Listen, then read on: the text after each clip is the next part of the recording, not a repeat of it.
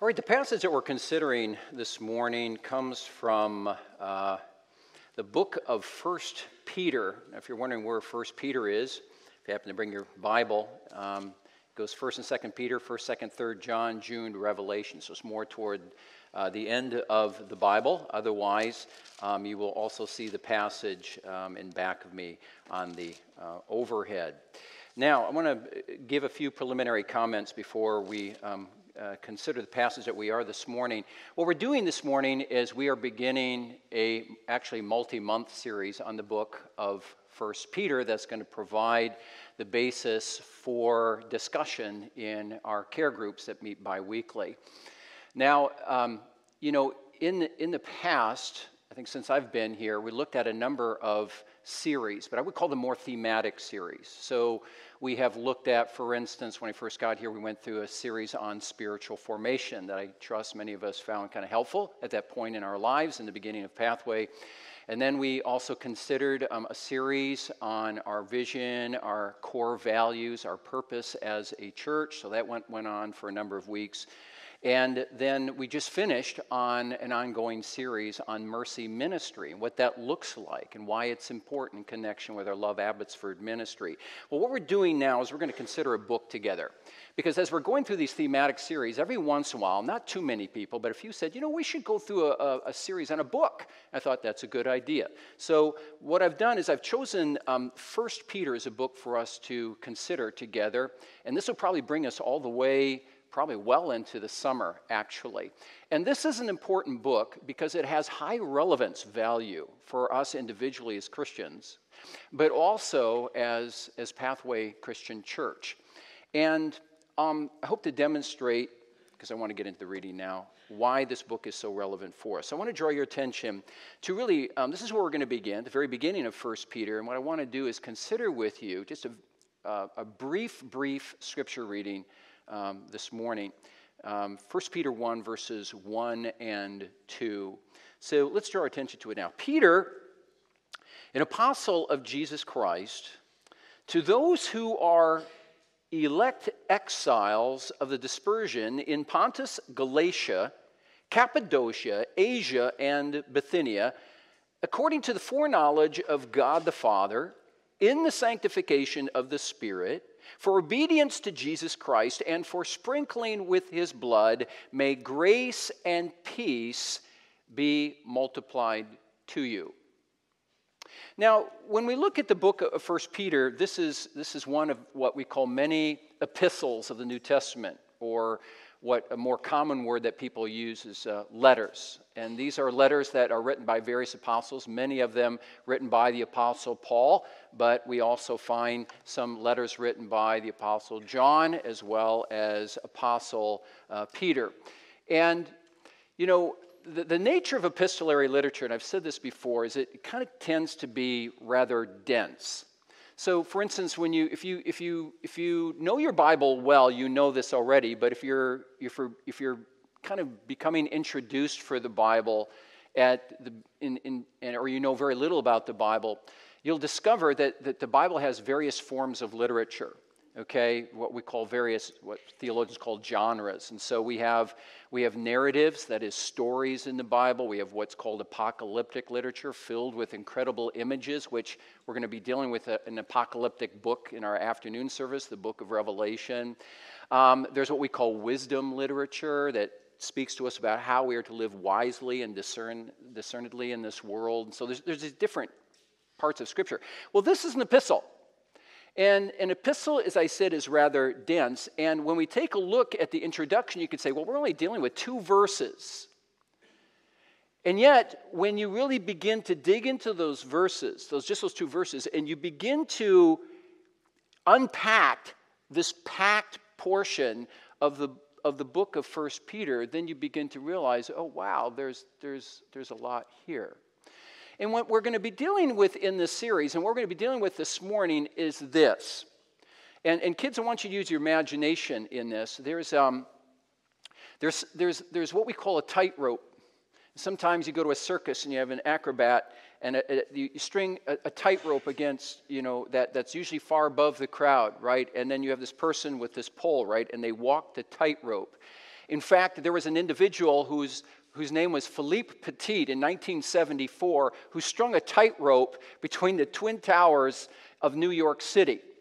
And this is recent, this was just right after the towers were built. Now you have to understand that's 400 meters high or about 1,300 feet. So he's way off the ground.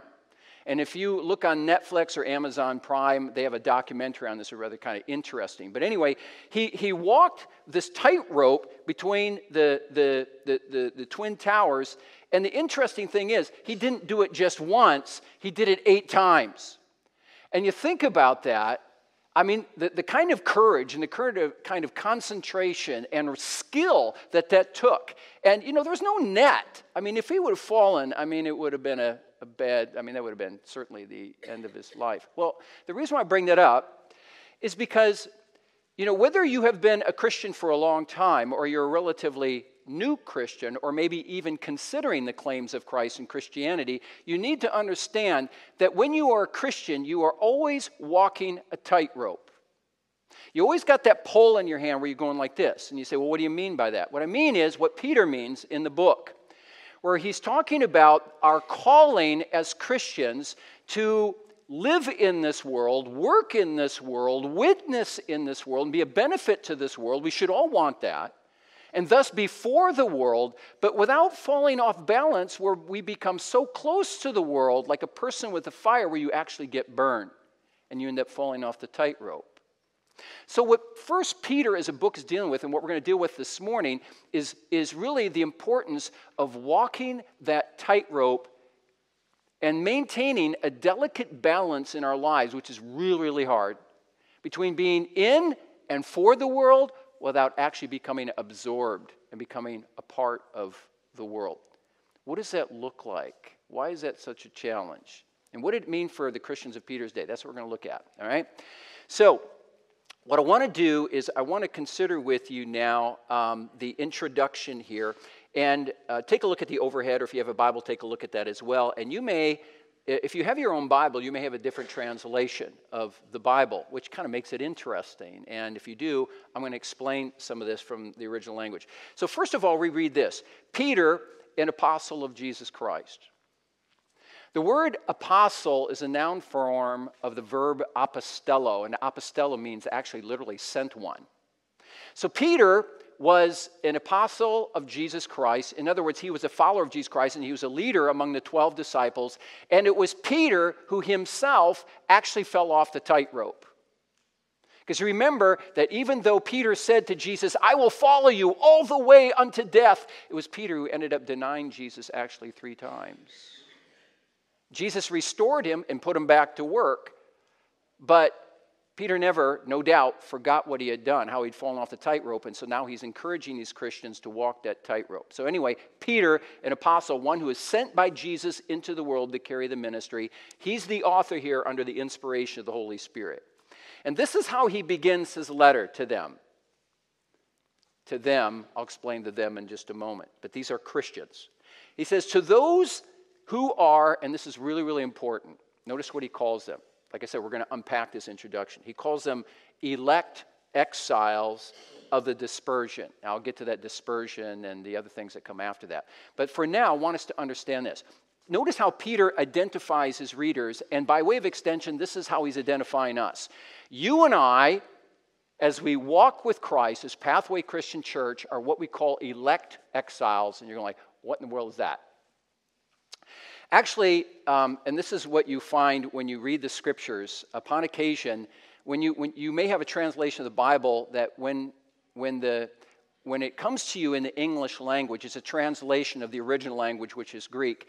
And in the Greek language, the word elect exiles, though two words in the English language, is really just one word in the original language. And the word in the original language is, and kids, this is going to really sound kind of weird because the Greek sounds weird sometimes, but it's peripaidemus. He's saying you're peripedemuses. And you're like, well, what is that? Another way of translating it is rather than elect exiles, we are temporary residents in this world. Temporary residents. Now, you, you, let that soak in. Let that sink in a little bit and say, okay, I'm a, I'm a temporary resident in this world. What does that really mean? It means that as residents, we live in this world. We work in this world. We witness in this world. We worship in this world. I mean, we, we, we're not just little spiritual beings that are floating above the world like angels. No, man, we're, we're flesh and blood human beings and we live in this world, right? So we, we, we reside in this world. We're residents. But in another way, we're only temporary here. We're here for the here and now, but we don't ultimately, in a sense, belong to this world.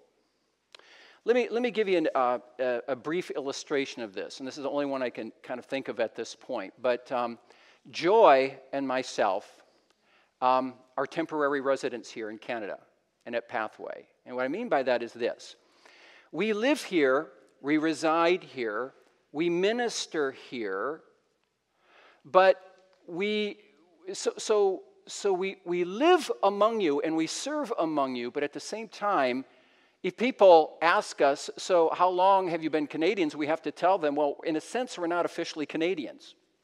We're American citizens serving in Canada. So, so we're not citizens here, but neither are we just tourists coming into BC and hanging out for a couple of weeks and seeing the sights and then going home.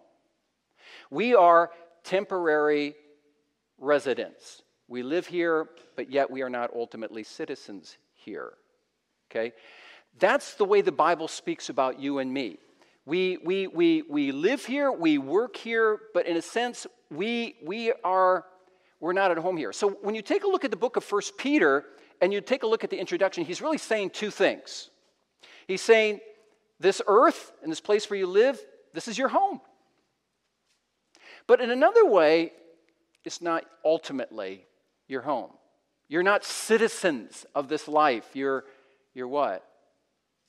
You're not citizens of the earth, you're citizens of heaven. Do you, do you see the, the kind of tension there?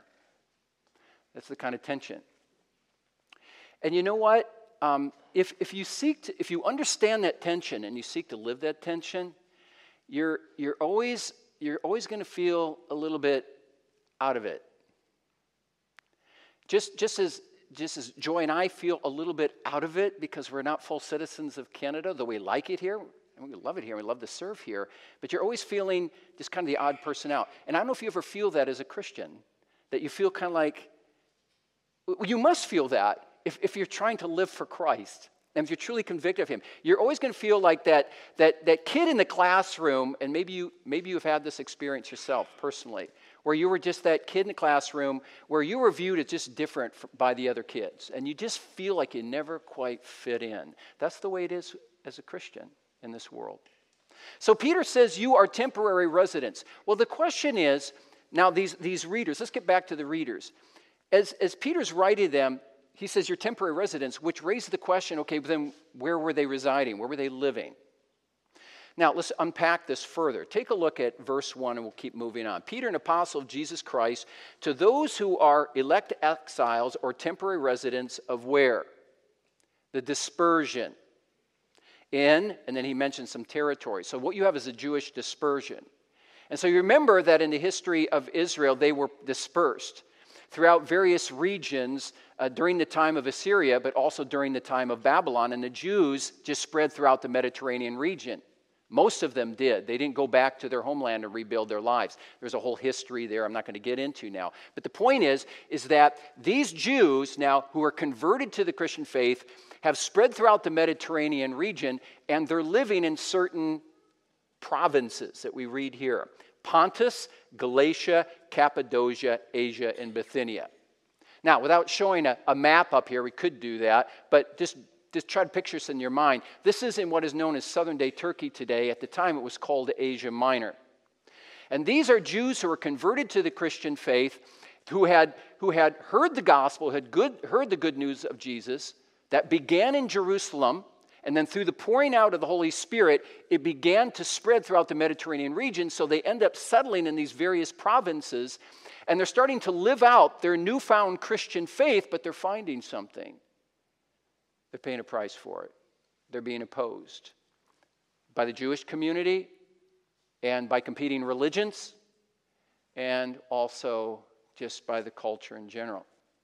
Now we have to understand that this, this place in the Mediterranean region, in known as southern day Turkey today, was, was, was under, Asia Minor was under the domination of the Roman Empire at this point. And it was very, it was very, very difficult for, for Christians to live in, in, the, in the Roman Empire, in the Roman world, because the Roman world was, by and large, um, very, very opposed to the Christian faith. And, and we really have to understand just the difficulties that Christians faced in this, in this world in, in, and in Asia Minor where they were living in the domination of the Roman Empire. And here's, here's the major difficulty. When you become a Christian, you give your ultimate allegiance to Jesus Christ. You give your ultimate loyalty, right? And that, that's, that's a fundamental. We make Christ preeminent in our lives. Well, at the time, the Roman Caesar, the great emperor Caesar, was viewed as deity, was viewed as God. And people would say, Caesar is Lord. And the Christians said, you know what? We recognize legitimacy of government, but we cannot go so far as to call Caesar as Lord. There's only one Lord, there's only one king, and that is Jesus Christ. And if the Christians at that time would have just shut up, basically, and say, well, personally, I'll hold to Jesus as Lord, and, and that would be my personal faith. But I'll also call Caesar a Lord as well. That would have been viewed as simply compromise. You can't have two gods. You shall not have any other gods before me, right? We read in the Ten Commandments. That's what Jesus says. I am Lord and I'm your king. So the Christian said, you know what? We're committing to that, and they paid a price for it. We also need to understand something with the Roman world in that it was filled, like our world, with a lot of vice. So, the, in, in many ways, the Roman world was different from our world historically and culturally, but ethically, morally, there was, there was a lot of parallels between our culture and the Roman world about 2,000 years ago. It was a place of vice, it was a place of violence, it was a place of various forms of sexual expression, just like we have today. They were going through the same things back then. I won't get into the details of that. It was an entertainment driven culture. There was a, a, lot of poverty at the time. A lot of the things that we face today basically is Rome revisited in our time. This is what makes the book of First Peter so relevant for us because what the Christians went through at that time, man, we're going through the same things today.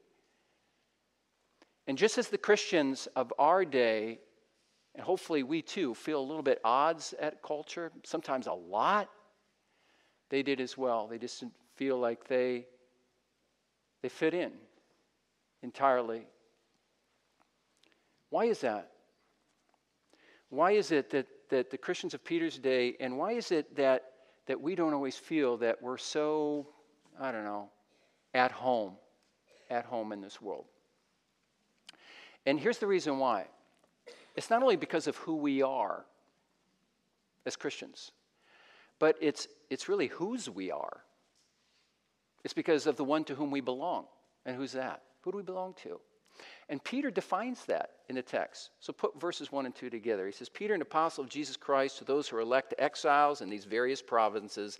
And then he says in verse 2, according to, we are elect exiles according to, or resident, uh, resident uh, temporary residents. Verse 2, according to the foreknowledge of God the Father in the sanctification of the Spirit for obedience to Jesus Christ and for sprinkling with his blood. Now, that, you see how I said epistolary literature is really dense? That's a mouthful. That's a mouthful. And we take a look at verse 2, it's got a, a number of phrases there, and honestly, each of those phrases could be a sermon in and of itself. Okay, so let's simplify it. What is Peter really saying? He's saying, as those who are temporary residents in this world, in this world, but not ultimately of this world. You feel that way, and you always feel the odd person out because of who you belong to. And who do we belong to? We belong, I'll shorten this up. We belong to God the Father, who has elected us, that has chosen us, as Ephesians 1 says, actually before the foundation of the world was laid, before all time. That'll blow your mind. But also, he uses the word foreknowledge. And when the Bible uses foreknowledge, it's saying that God has not only chosen us, but he has known us. And this is a knowledge that is like not just God saying, Before you were born, I actually knew of you. No, it's a kind of really personal knowledge where God sets his love on us. So God says, You're different. You're different because I love you and because I have chosen you, you're also different because of Jesus. Jesus has come into this world to set you free, to redeem you from the guilt and the power and the penalty of sin. You, you receive the washing away of your sins, and thus you're reconciled to God, where many in this world are alienated from God, and you belong to the Holy Spirit. All three persons of the Trinity are mentioned here. And it's the Spirit who, in every Christian, changes their heart. He dwells in them, He lives in them, and He sanctifies them. That means He makes them progressively holy and obedient to Jesus Christ. I mean, all of these things, Peter says to his readers, and he's saying to us as well this is in your possession. And if you ever feel weird in this world because of your Christian faith, it's because of the one to whom you belong. You belong to Him. You belong to Him. So, you know what? Nobody likes to feel weird. Nobody feel, likes to feel odd or different.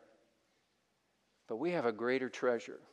We have a greater treasure that's far, far worth more than any kind of odd feelings that we have just simply because we don't fit in in this world. Okay, well, here's something for us to think about. This presents a huge challenge to us, this, this, this being in but not ultimately of the world. It's a challenge that every Christian and every church faces, including our own. And the challenge is this How do we Remember, I talked about a tightrope? How do we, how do we walk that tightrope of being in and for, but not ultimately of the world? How do we maintain that? But also,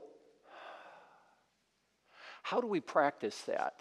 Not only in our individual lives, but how do we practice that or give expression to that in, in the way we do church as Pathway Christian Church? Because when we started this church, we wanted to pay more attention to the needs of the world and the needs of our city, but at the same time, we didn't want to do so in a way that some churches do so, where you kind of, as you interact with the world and as you desire to minister to the world individually as a church, that you end up losing some of the beautiful distinctives that you've had part of your heritage. You see where I'm going with this? This, this kind of balance that we want here is indeed really, really hard. It all revolves around what, what theologians call contextualization. And you go, well, what, what is contextualization? Well, thanks for asking. It's this. Put up the quote, if you would, from a man named Tim Keller. Notice what he writes. He writes, contextualization, and this is what every church is called to, not just Pathway. Contextualization is communicating, and we could say also living out the gospel in a particular culture without assimilating to that culture, that is, identifying it with with it so closely that we end up compromising ourselves and our distinctives along the way. On the other hand, we have to guard ourselves against what we call separation or withdrawal as a church, where we see the world always out there and is a bad place, and so we don't minister to it, and we end up getting into what we call ethnocentric circles, where we get into these kind of narrow backgrounds where we withdraw from the world, and thus we become irrelevant. You see how difficult that is? It's, it's, it's, it's really, really hard. So, so you know, where do, where do we go for maybe some good examples of this? Well, let's go to the Bible. Let me give you three examples, just quickly, three examples of biblical figures who were deeply immersed in this world and had a burden for this world, and yet, at the same time, remained committed to Christ as a child of the covenant. Okay, let's start with Moses. Kids, you know Moses, right? You grew up with the Bible stories. Moses. Moses was found among the bulrushes of the Nile by whom? Pharaoh's daughter, and became an adoptive daughter of, uh, or became an adoptive son of Pharaoh's daughter, right? And where did he grow up? Well, being an adoptive son of Pharaoh's daughter, he grew up in the palace of the king, of the king of Egypt, the Pharaoh of Egypt. So he had it good. He had pleasure, he had more than enough food and drink, he learned the language, he learned the culture of the Egyptians, all of that. Now remember that he was a Jew. He was a child of the covenant, he was a child of God. But providentially, in the wisdom of God, he found himself adopted into the palace of the king, and that's where he grew up. And yet, even though he learned the literature, and even though he, he became an Egyptian, so to speak, as an adopted child of the, of, of the daughter of Pharaoh, he never lost his identity. Never lost the identity. Put that passage, if you would, from the book of Hebrews. By faith, Moses, when he was grown up, refused to be called the son of Pharaoh's daughter, choosing rather to be mistreated with the people of God than to enjoy the fleeting pleasures of sin. All of that offered to him by Egypt. He considered the reproach of Christ greater wealth than the treasures of Egypt, for he was looking to the reward. See, Moses understood that he was not ultimately a citizen of Egypt or a citizen of this world. He was a citizen of heaven, and he kept his sights on that. Can you imagine the temptation that was before him? To remain in the pleasures of the palace rather than have to take up the hard task of leading the people out of Egypt and into the promised land? Man, I, wouldn't you have been tempted to say, you know what, Lord, find somebody else? Not me, but not Moses. In the world, not ultimately of the world. How about Daniel? Similar situation. Daniel finds himself in the palace of Babylon, the king of Babylon. And the Bible says that when he was young, he and his friends came into the palace of the king. He learned the language, he learned the literature of Babylon, all of that. And yet, ultimately, though he learned these things, he did not become Babylonian. Like Moses, he was a Jew, he was a child of the covenant. He said, I'm going to serve the Lord. And at one point, he said to the, uh, to, to the king of Babylon, he said, But let it be known to you, O king, that I and my friends will not ultimately bow down before your gods. And then you remember the whole fiery furnace account, right? King says, Okay. And Daniel and his friends are going to pay that price, being burned alive in a fiery furnace. God spared him from that, and that's a whole other story. But you see with Daniel, man, he is in the world and he is for the world, in the palace of the king. But ultimately, he said, You know what? I'm going to have no other gods before me. I'm committed to the Lord. One final one, very quickly Apostle Paul. You know, the Apostle Paul was converted to the Christian faith, used by God as incredible instrument um, for the Lord in the world. And the Apostle Paul, if you study his ministry, he bent over backwards in order to make the gospel, the good news of Jesus, intelligible, that is understood by the culture, and accessible to them. So, one point he says in the Bible, when it came to the Jew, I became like a Jew. When it came to a Gentile, one outside the faith, I became like a Gentile. To one who was under the law, I was like one who came under the law. When it was one who was apart from the law, I became one who was like apart from the law. To the weak, I became weak. And he goes on and on, and he basically says, that I have endeavored to be all things to all people. So, what he does is he works very, very hard and very diligently to make the gospel, the good news of Jesus Christ, applicable to the world. He didn't back off. He says the world needs the gospel. And so that's what he did. But he never did it to the compromise of the gospel of the good news of Jesus Christ. He didn't water it down.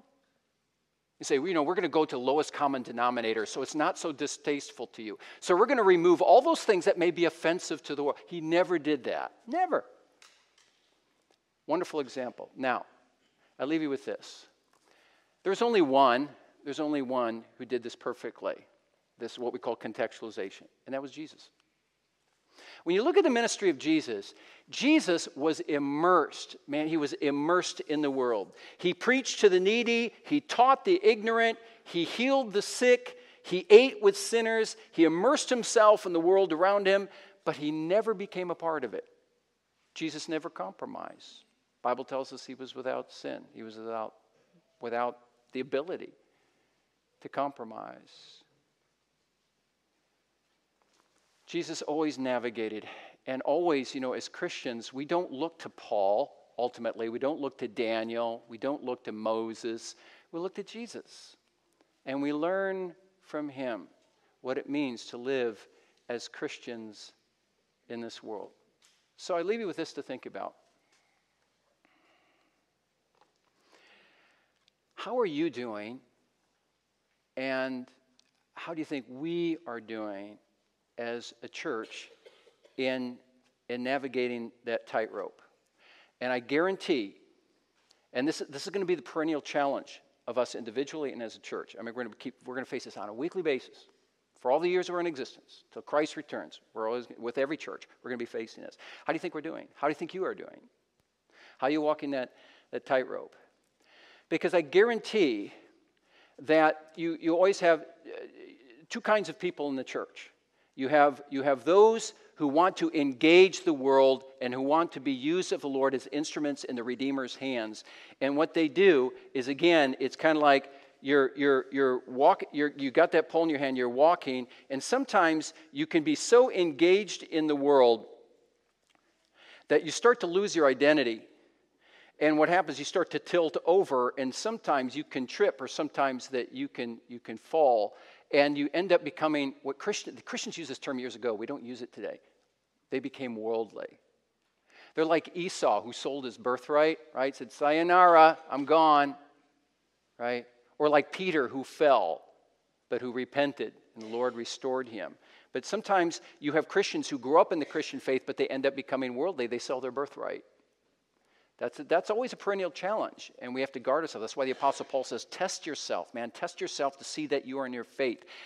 Make your calling and election sure. So, so here's, here's, here's the thing we're called to be in the world and for the world, and to be very close with it, to minister to it. But watch out. Don't get burned by the Father, don't get singed. On the other hand, sometimes, and you see this in every church too, you have a group, and it's usually, it's usually um, among a, a conservative element in a group where what you find is that you and, and this, is, this is the way I find, especially when your kids are younger. Joy and I went through this as well. Where you're raising your kids and you want to raise them well and you want to raise them to know the Lord.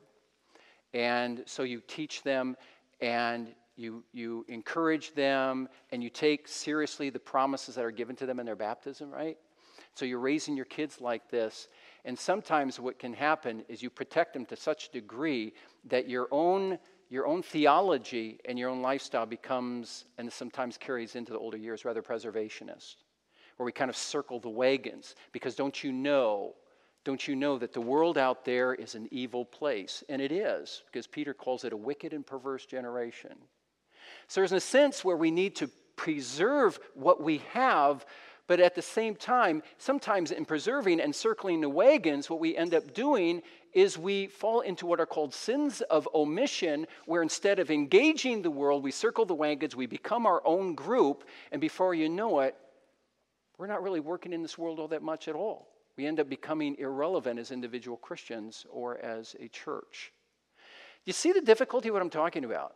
This tightrope of preservation and fidelity to the Lord but also at the same time have a burden for those outside of Christ in need of the gospel. That is not an easy thing, but we're going to be exploring that more and more as we go on. And, and just this one simple thing take a look, if you go back, AV, if you can put up the text again. Peter notices these things, and he's going to spell these things out in the book. But notice what he says. In every epistle, has what we call a salutation or greeting. And this is how verse 2 ends May grace and peace be multiplied to you.